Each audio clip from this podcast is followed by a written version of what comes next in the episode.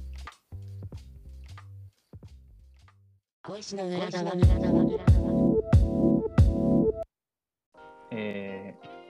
ー、フジロックに行ってきまして、おおフジロック、あのーいいっすねまあ、いろんな外国、海外アーティストも出たり、はいまあ僕も知らないアーティストも出たりするんですけど、うんうんなんだろう、何目当てっていうわけではなく、うんはいとりあえず今まで行きたかったフェスうんうんの一つとして、あ初めてなんですね初めてなんですよ。うんうん初めて行きたく行きたい行きたいっつやっぱお金がかかるもうどのフェスよりうんうも一番お金がかかるっていうのを聞いててうんうんうん何がお金かかるかってやっぱりこうまあ行くまでだったりとかはいはいは雨対策いうんうんだったりなんかいろいろ買ってたりするともう溶けるようにお金がなくなっていくみたいな。うんでまあチケットも1日結構高くてうん2万まあ2日で4万近くうん3日で5万ちょっとみたいなはいはいはいするんですけどでもうまあ解けるようになくなるわけですようんうんただやっぱり2日間土日だけ2日間行ってきたんですけど、はいまあ、ここで何のアーティストが良かったっていう話はまあさておき、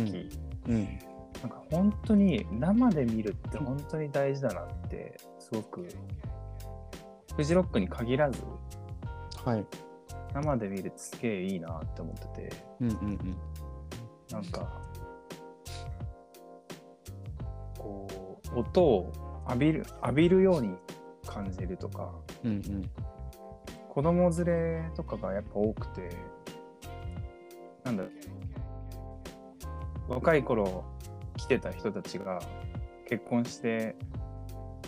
で家族で来てるみたいなフェスにもなっててうんうん子供にも優しい感じのアスレチックとかうんうんうんうんなんかもう子供はもう音楽そっちのけでずっと何かで遊んでるみたいなスペースもあって、うんうんすごくいいなっていうこう景色もあってうんうんでなんだろうまあフェスじの運営側もそういう風なうんうんアスレチック用意したりとかしてて、うんすごいいいフェスだなって思ってうんうんうんで本当にいろんな好き音楽好きにもいろんな、まあ、アーティストだったりうんあの好きの度合いだったりうんなんだろうあとまあ同じ好きでも見る場所が違ったりとかはいはいはい違うだけで感じ方が違うなっていうのをすごく感じてうんうん例えばもう3列目で見たのもあればはいもうど真ん中でちょっと離れたど真ん中で見たりとかうんうんあとなんだろう芝生の上で寝転がりながら聴いたりとかうんうんなんだろうその間ぐらいで聴いたりとかうんうんあと移動しながら聴いたりとかうんうんうんどうしても見たいのが他であるからこうなんだろう別のステージに移動しながらはいはいはい知ってるアーティストを聴くみたいなうんうんとか横切るように聴いたりとかうんうんなんかそれがフェスの楽しみの一つだなってはい思って、はいはいなんだろうそれはそれがすごく感じられるフェスだったなっていううんで何がそんなにいいかっていうのは、本当に行ってみないと分かんないんですけど、うんこうまずお金がかかるっていうその自己なんだろう自己負担がでかいうんうん物理的な、うんうんでで行くまでの道のりも長い。うん。えっと、越後湯沢まで、まあ、車で行く人はそれぞれのルートがあると思うんですけど、うん。東京から行く場合は越後湯沢まで行って、うん。うん。で、えーそこからバスで行くんですけど、うん。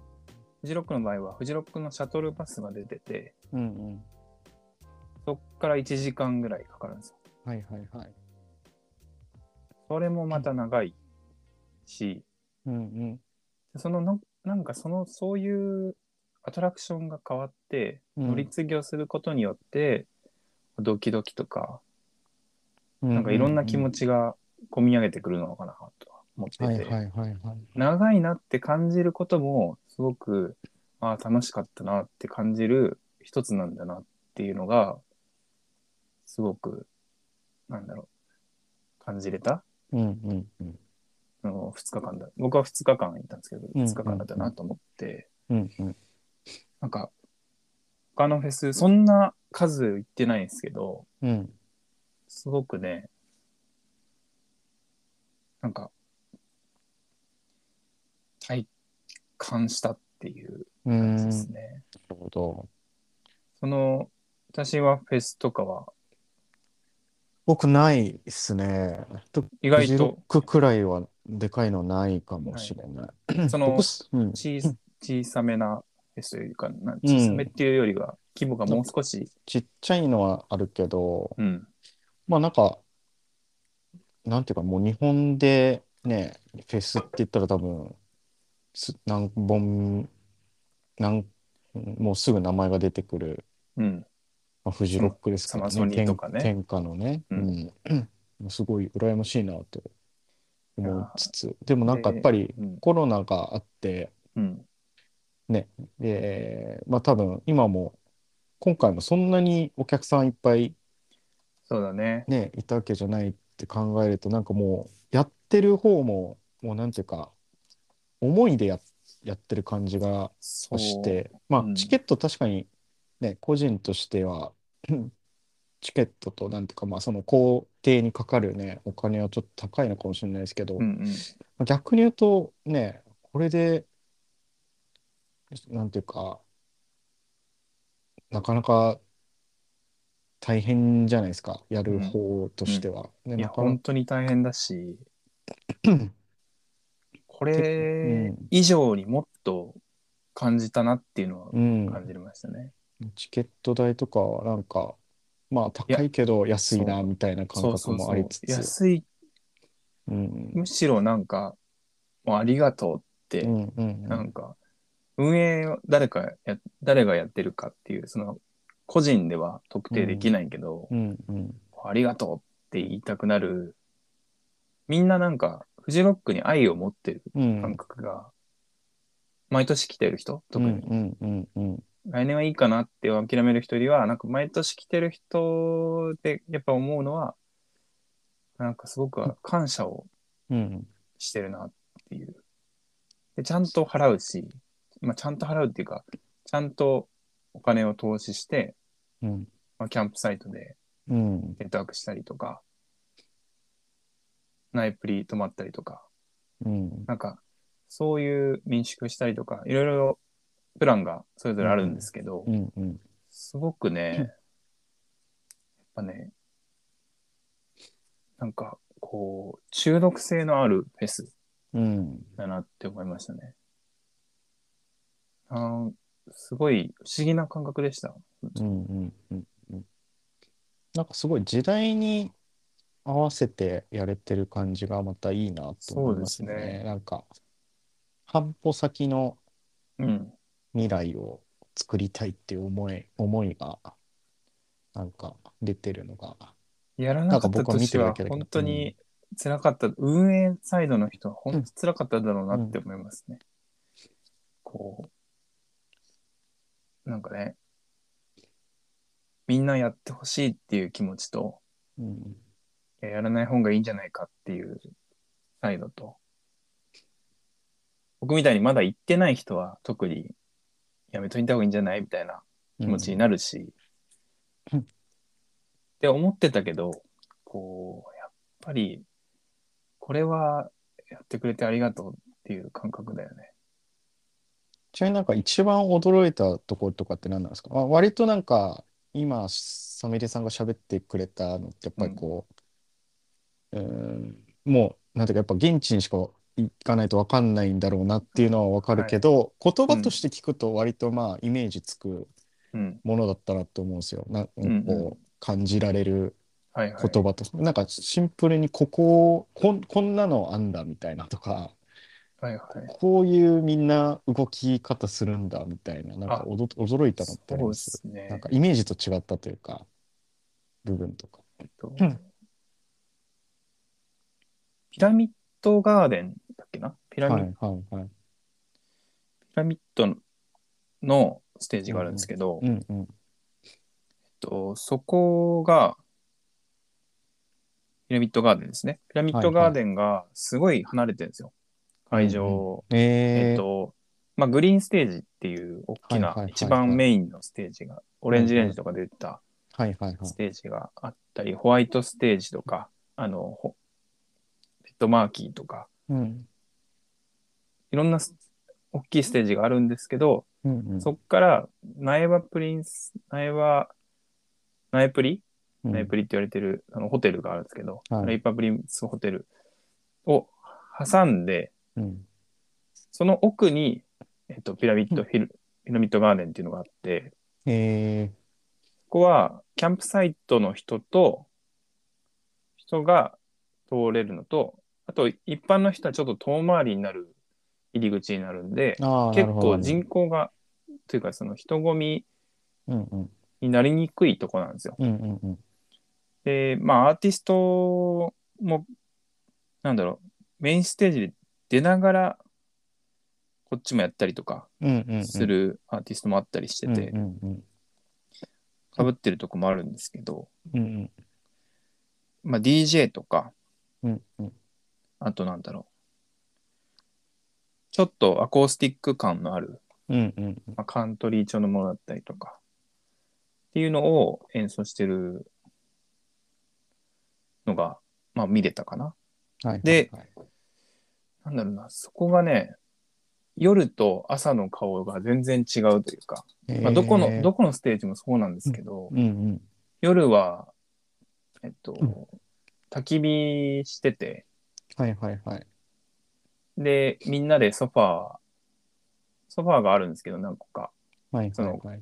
オフィシャルで置いてある。うんうん。で、そこにみんなで座ったりとかして、みんなで囲って、なんか何を喋るわけでもないんだけど、うんうん。こう音楽をうん民、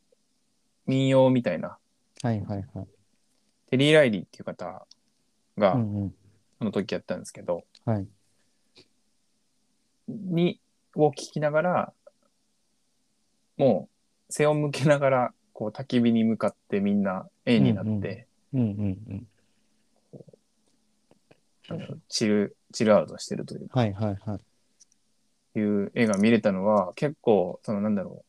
う、今まで見てきたうん。フジロックのステージに向かって手を挙げたりとか、うんうんうんダンスしてるみたいなうんうんイメージとまた全然違うフジロックが見えたなと、なるほど。見えたりとかしましたね。いや、いいっすね、めっちゃそれ。そうそううんあとね、全然違うとこで言うと、うん。宿。うんうん。僕は、えっと、友達がゆツアーの申し込みをしてくれて、はいはいはい。で、宿泊をしたんですよ。はい。もう全部任せっきりで、宿泊で、えっと、越後湯沢の駅の近く、近くといってもまあ10分ぐらい歩くんですけど、っうん。ていうところに、まあ泊まって、はい。えー、まあ、フジロック亀宿みたいはいなところはが何個もあって、フジロックのツアーで泊まる用の宿みたいのがあって、うんすごく優しくて、うん。うんうん。宿の人も。はいはいはい。毎年、やっぱ、フジロックの人が来るわけじゃないですか。うんうん。だから宿の人の方が慣れてるというか。うんうんうん。で、昔はもっと野郎が多かったというか、うん。なんだろう。みんな、最近の子はみんな守るよねって言って、うんうんうんちゃんちゃんとチェックアウトもするし、みたいな話をしてあーなてる、ほどね。うんそういう話をポロッと聞けたのはちょっと面白かったなと思いや、おっててもろいですね。うんうんうん。多分三田新もそういう話するの好きだと思ううんんだけど、うんうん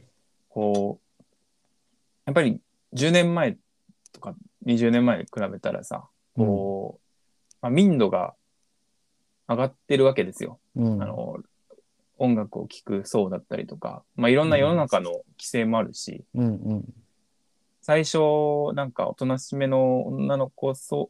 ぽい人がうん。来たと思ったらもうめちゃくちゃ化粧ガンガンにして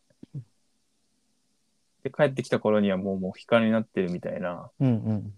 人がまあうん10年前はいたみたいな話を聞いうんうんうんてとかあとまあチェックアウトが10時なんですけどうんもう10時にまだみんな起きてないとかうんうんこともあったら起きろよみたいなうん。うんうんうん。言ってた頃もあったよみたいな話を聞いて。はいはいはい。今はもうみんなちゃんと出てくから助かるよとかいう話を聞いてちょっと寂しさも感じてそうっ すね。なんかちちょっと。ねそうだよねすごくねあその民宿の人って感じのうんうんうん。っ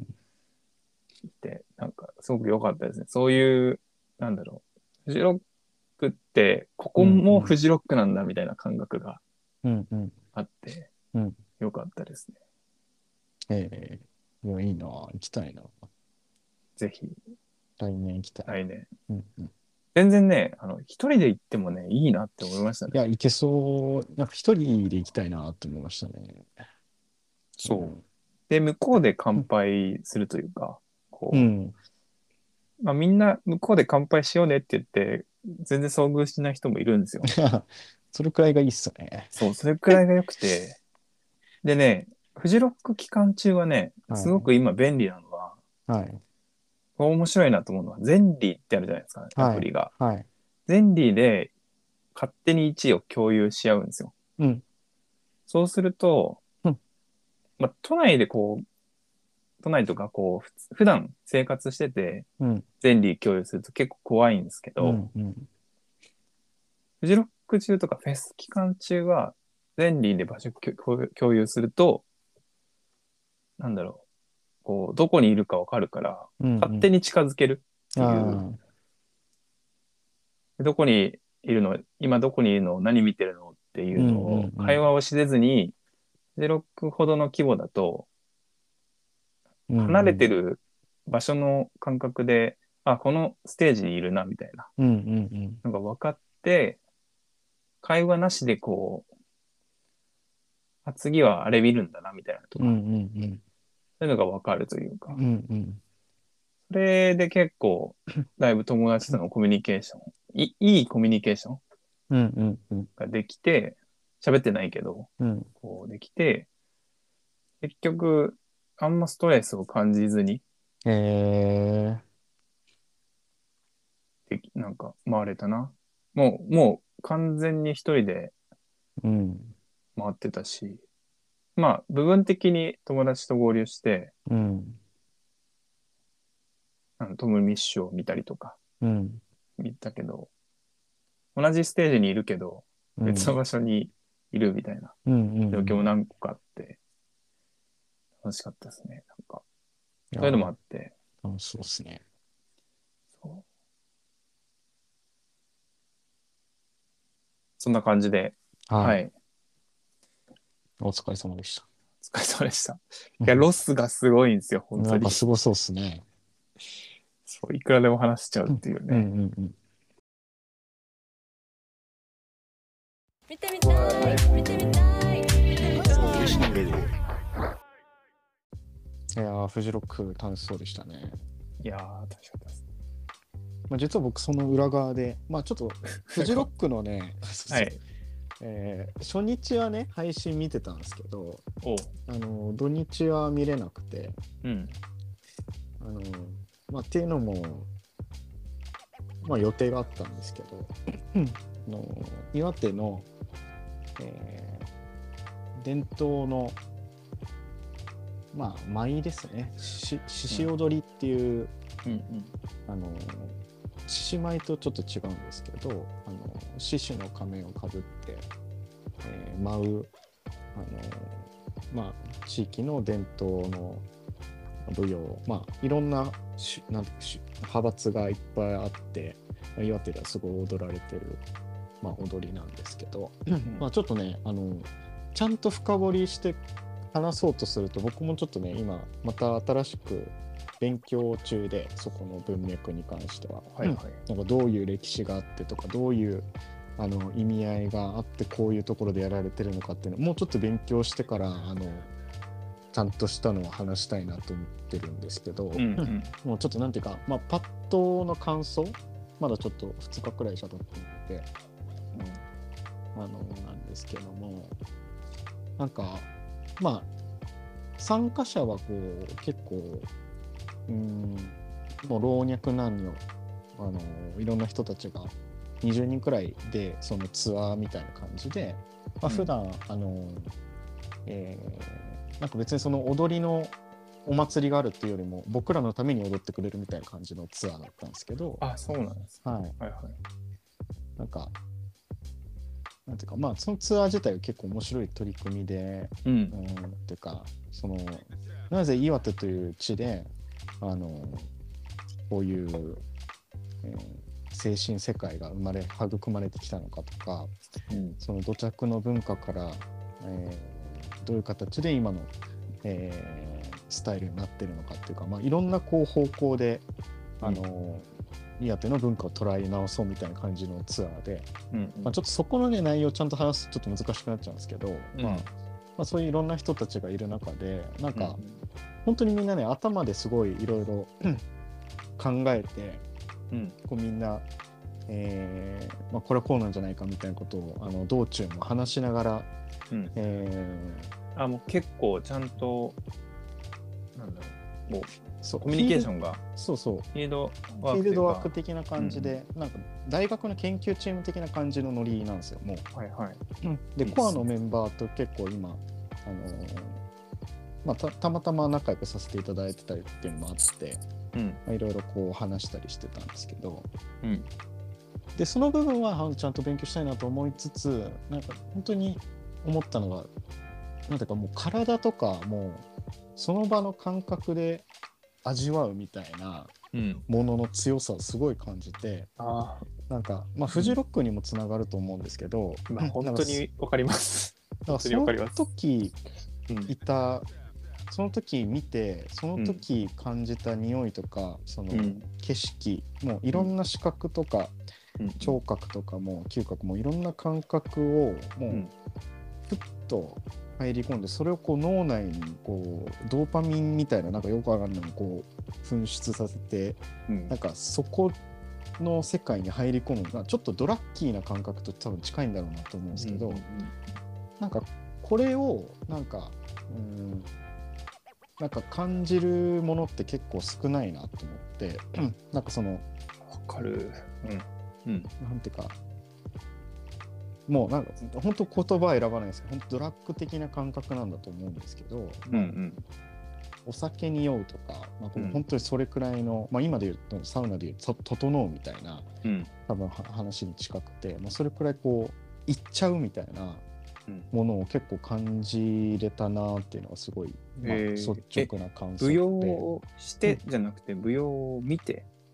見てええいいね。なんかこううんあんまりこう簡単な言葉であんま喋りたくないみたいな感じで、うん今日もちょっとこれあの最初この話するってなった時話そうかちょっといやい ややめときますって言おうか迷ったくらい、うんなんかあんまりその軽く話したくないって感じあるんですけど、はいはいなんこう楽しかったじゃないっていう。じゃないというか、いはいででもそわかるわこかるそこのちゃんと話そうとするともうちょっと勉強しないと僕もちょっと喋りきらんというか、うん。まあ、ちょっとありつつでもなんかその場のその身体的ななんか脳脳のその考える喜びとか、まあ、研究チームみたいな感じで動いてはいるもののその考えてこれを紐解くっていう、あの楽しみと別で身体的に感じるみたいな、えーうん向こう側に行くみたいな感覚を、うんあの結構感じてうでんなんか、割とそれって、あの、なんていうか、うん僕も3年こっちに住んで、住んだから、なんか岩手のこう、あのー雰囲気、うんうんなんか、こういうとこなんだよな、みたいな、こういう怖さがあったりとか、自然の、こういう人の性格があったりとか、この土地ならではの、あの、気候の変化、四季うん折々の変化とかがあって、で、その上でこの今、目の前にあるものって表現されていて、うんそれがこう脈々と暮らしの中で培われてきたんだなみたいなのが、うん結構こうもう言葉にならないみたいな感じになってて、で割とこう県外から参加する方々もいておうで県外から参加する方々のその感想みたいなのすごいあのめちゃくちゃ面白かったんですけどうんなんかやっぱそこの領域でやっぱりこう表現しきれない言葉たちというかうん言葉にならない何かみたいなのすごいあってなんかそのテーマとしてこう祈りみたいなテーマだったんですよこの地域に眠る祈りをどう表現するかみたいなうんその研究テーマ的な流れがあったんですけど、うんなんか祈りって言ってもこうこの舞を踊るのにはこうかつてこの岩手っていう自然の中ですごいなんていうか気候もあの厳しい中であのなかなかこうい生きられなかった周りの人たちに向けるこうう、んなんていうか供養みたいな意味合いっていう意味の祈りっていうのもあるし、うんだからシンプルにこうほあのー豊穣あの、えー五穀豊穣かなこう、うんえー豊かな自然あのーからあの食べ物をたくさん取れますようにみたいな祈りみたいな多分、えーニュアンスもあっただろうしこうもう本当に多分いろんな思いがもうすごいレイヤーで多分積み重なってて。はいはいもうちょっとこれはなんか学術をいっぱい読んでその研究してる人たちのまず知識を得てからうんもう一回楽しみたいなと思ったっあて感じじですね。いやただこの身体的なこの、うわっゾワっていう感じとかはうんうんなんかうん変わらない部分でもあるというかなんか知識がどんだけ足されても、このなんか肌に触れる肌が震える感覚うんみたいなのはなんか知識と別で何かこう感じる人間としてのなんかあうんうん震はいはえいみたいなのはうんめちゃくちゃあわっかたんるじゃないかそなれみたいな。そうなんかフジロック行く前にもうんそういうのは考えててうんうんなんかいくら知識があってもやっぱ感動するとか、うんうんやっぱこのそのクリエイティブをになんだろういいと思える感覚って、うんうんなんかいいっていう感覚って、なんだろうこうう知識じゃないというか、うんうんうん説明し、ね、できないものを表現しようとしてるからうんうんで一番考えてる人が言うから、あうん言うというか説あの表現してるからうんうん説明できないじゃないかっていう。で、うんなんかでもアートとかかじってる人がこう、まあ、評論していくけどうんうんそれでも評論できないのがアートだと思うし、うんうんうんっていうところを分かっていたところにフジロックと今この話岩手の伝統獅子踊りの話を聞いて、うん本当にそのまあ音楽もそうだし、うんまあ、ちょっと文脈は違うかもしれないけどうんその獅子踊りのなんだろうその良さっていうのがうんうんめちゃめちゃこうまあ合ってるなっていううんうんなんだろう言葉で説明できないそうそうそうそうし知識でも知識を取り入れた先に感じれるものっていうの多分あいやあるあるあるあるんだよね。でそう結あるって局そいのうのがあるよね。その楽しみ方のなんか本当に多層化みたいな感覚をバ最リエー近シすョごい、ンをねそうそ増うやそうしたいっていう感覚あるよね。まあフジロックで例えるとうんなんか、このアーティストがなんでフジロックで今やってるのかみたいなその系譜までずっとたどるとなんかなんかすごい面白いみたいなのあるじゃないですかあそうそうそうなんかなんかフジロック来て、あ、なんかいい音楽聞こえるなっていうアーティストもいれば、めちゃめちゃ好きで、最前列で見たみたいうんうんうんうんなアーティストとはまた全然違う感覚になるし、な一方で自分は分かってるけどこの人は知らないんだろうなでも同じ楽しみなんか違う形で楽しいとかなんかあ、そそのうそうそうそなんかそれはそれであっていいみたいなう。うんうん。なんかものをなんか感じてそれをなんうかん本当に今回いろんな人たちが一緒に僕は獅子踊りまあ獅子踊りだけじゃないんですけど、まあそうんなんかもうね荒はばきっていうすごいあの昔のこう縄文時代からあった神様みたいなうんものじゃないかみたいな、その、えーこ、あの、あえー、跡、跡地みたいなのもなんか辿ったりとか、本当にいろそれもいろんなレイヤーでこうつながってるんですけど、うんなんかそういう、なんか、その時々で自分が入、世界に入り込むみたいな、そう結構スイッチがいろいろあって、うんなんかそ、なんかすごい楽しいっていうのと、なんかもっと違う感覚で見てみたいみたいな、まあ、こうんこ腰の裏側見てみたいみたいな感じで、うんあの、も、もっとう裏側、裏側っていうよりももう、裏側だけじゃないというか、 なんていうかこう、でも何層にも、何、多面的そうにそうそうそう見たいっていうのはあるよね。の上で自分はどういうところで一番行きやすいかみたいな行きやすいっていうかこう、うん、おいし本当なんのか側面見てみたいってことあですね。そうそうそそううだよね。断面だったり、もう本当に全部、こうね。うん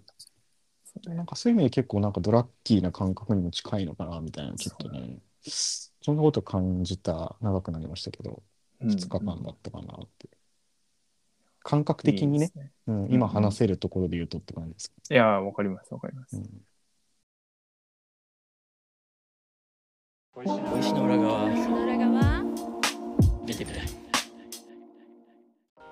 いやー、まあ、お互いにね、うんうんこう、すごい濃い土日を過ごしたわけですけども、うんうんやっぱ余韻っていうのはありますか、やっぱ。余韻はあんまないかな余韻はないんだ、逆に。うん、なんかもうちょっとこういう勉強したいなーっていうはいはいはい。感じかな、どっちかっていうと。うん僕はなんかもう多分1週間は続くだろうなっていうぐらいの余韻と、あと単純に自分が好きな音楽ってあこっち側なのかなあー、まあ、今今好きな音楽っていうのがはいはいはいこっち側なのかなって思ってきてはいはい。そのアーティストを調べうんうんジャンルを調べ調べてったらなんかすごく初めて聞くジャンルにたどり着いて、はいはターキッシュサイケデリックロックっていうああいいっすいやジ僕ャもンルねがあるんですけど、フジロックを初日見てうん、あのーまあちょっと個人あの全部良かったんですけどやっぱ企画模様が良くて僕僕はこれめっちゃ好きサイケリックロックっていうジャンルはやっぱり、はいまあ、ビートルズとかもねやってた部分もあるだろうけどあんまうんうんんあまりね、あの知識で言うと別に俺詳しくないからあれだけど、うんうんいいなとかねなんか僕も結構気づいあの俺配信で見てても気づいたくらいだったからなんかその、現地す本当にいろんなジャンル出るじゃないですかこれ。そうなそんうそかうそうもう何でも OK みたいな感覚あ るじゃん。なんかそのそんなことはないけ そどうなんかしあのなんていうかこうジャンルじゃないよっていうね悪意味じゃなくてそうそうそのそう一定のこのフジロックってこうなんていうかうんあの、まあ、ドレスコードはあるっていうかそのうんなんか、こコードはあるんですよその多分けど、うんその中でもこう混ざり合ってる感じがすごいしてて、うんこれいろいろ発見ありこれこういう音楽も好きなんだみたいなのありそうだなと思って。あそうそうそうそうだからなんか本当はモグアイっていうアーティスト見たかったんですけど、はい別のアーティストに本気で見に行ったらうんなんか、うんあこういう聞き方をすればこのアーティストも OK なんだとか聞き方っていうところもあってそこまた掘っていくと、まあ、ひそれこそもうもっと調べないと調べないとっていうかもっともっとなんだろう追求できるとこだなと思っててレイヤーですよ。そやっうぱりレイヤーが本当聞き方とかうん。テンションもあるしあそこで聞いてるからいいっていうのもあうるん、し、あ、あるね。でその時の自分の心情もあるしでもなんかトータルとしてなんか今来てるのはターキッシュサイケデリックロックとかあうの、ん。アナトリアンロックっていううん。らしいんですけど、うんうん